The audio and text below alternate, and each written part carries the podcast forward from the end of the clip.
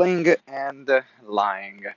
Let's talk about uh, what uh, does it really take to close a sale. Now, you know that uh, every sale is an influence. You need to influence someone to make a decision to hopefully be in a better situation if you are a salesperson with some ethics.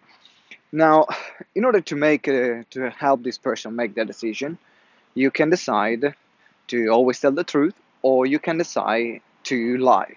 And um, unfortunately, few people in the speaking industry decide to lie when making sales from events and seminars. And this conversation started from a, a meeting that I had with a, with a client today, because I'm doing an event for them and with them, and I'm selling uh, uh, for them from the stage. I'm a really good closer. They have great content. Boom, we put it together, and then we make some really good money. And uh, one of the things that I don't like about the speaking industry is that uh, a lot of speakers would lie from the stage in order to make the sale. And uh, I don't think this is a long term solution. In particular, if you want to make a name for uh, yourself here in the industry. So think about it. What kind of person, what kind of speaker do you want to become? What kind of person do you want to be known for?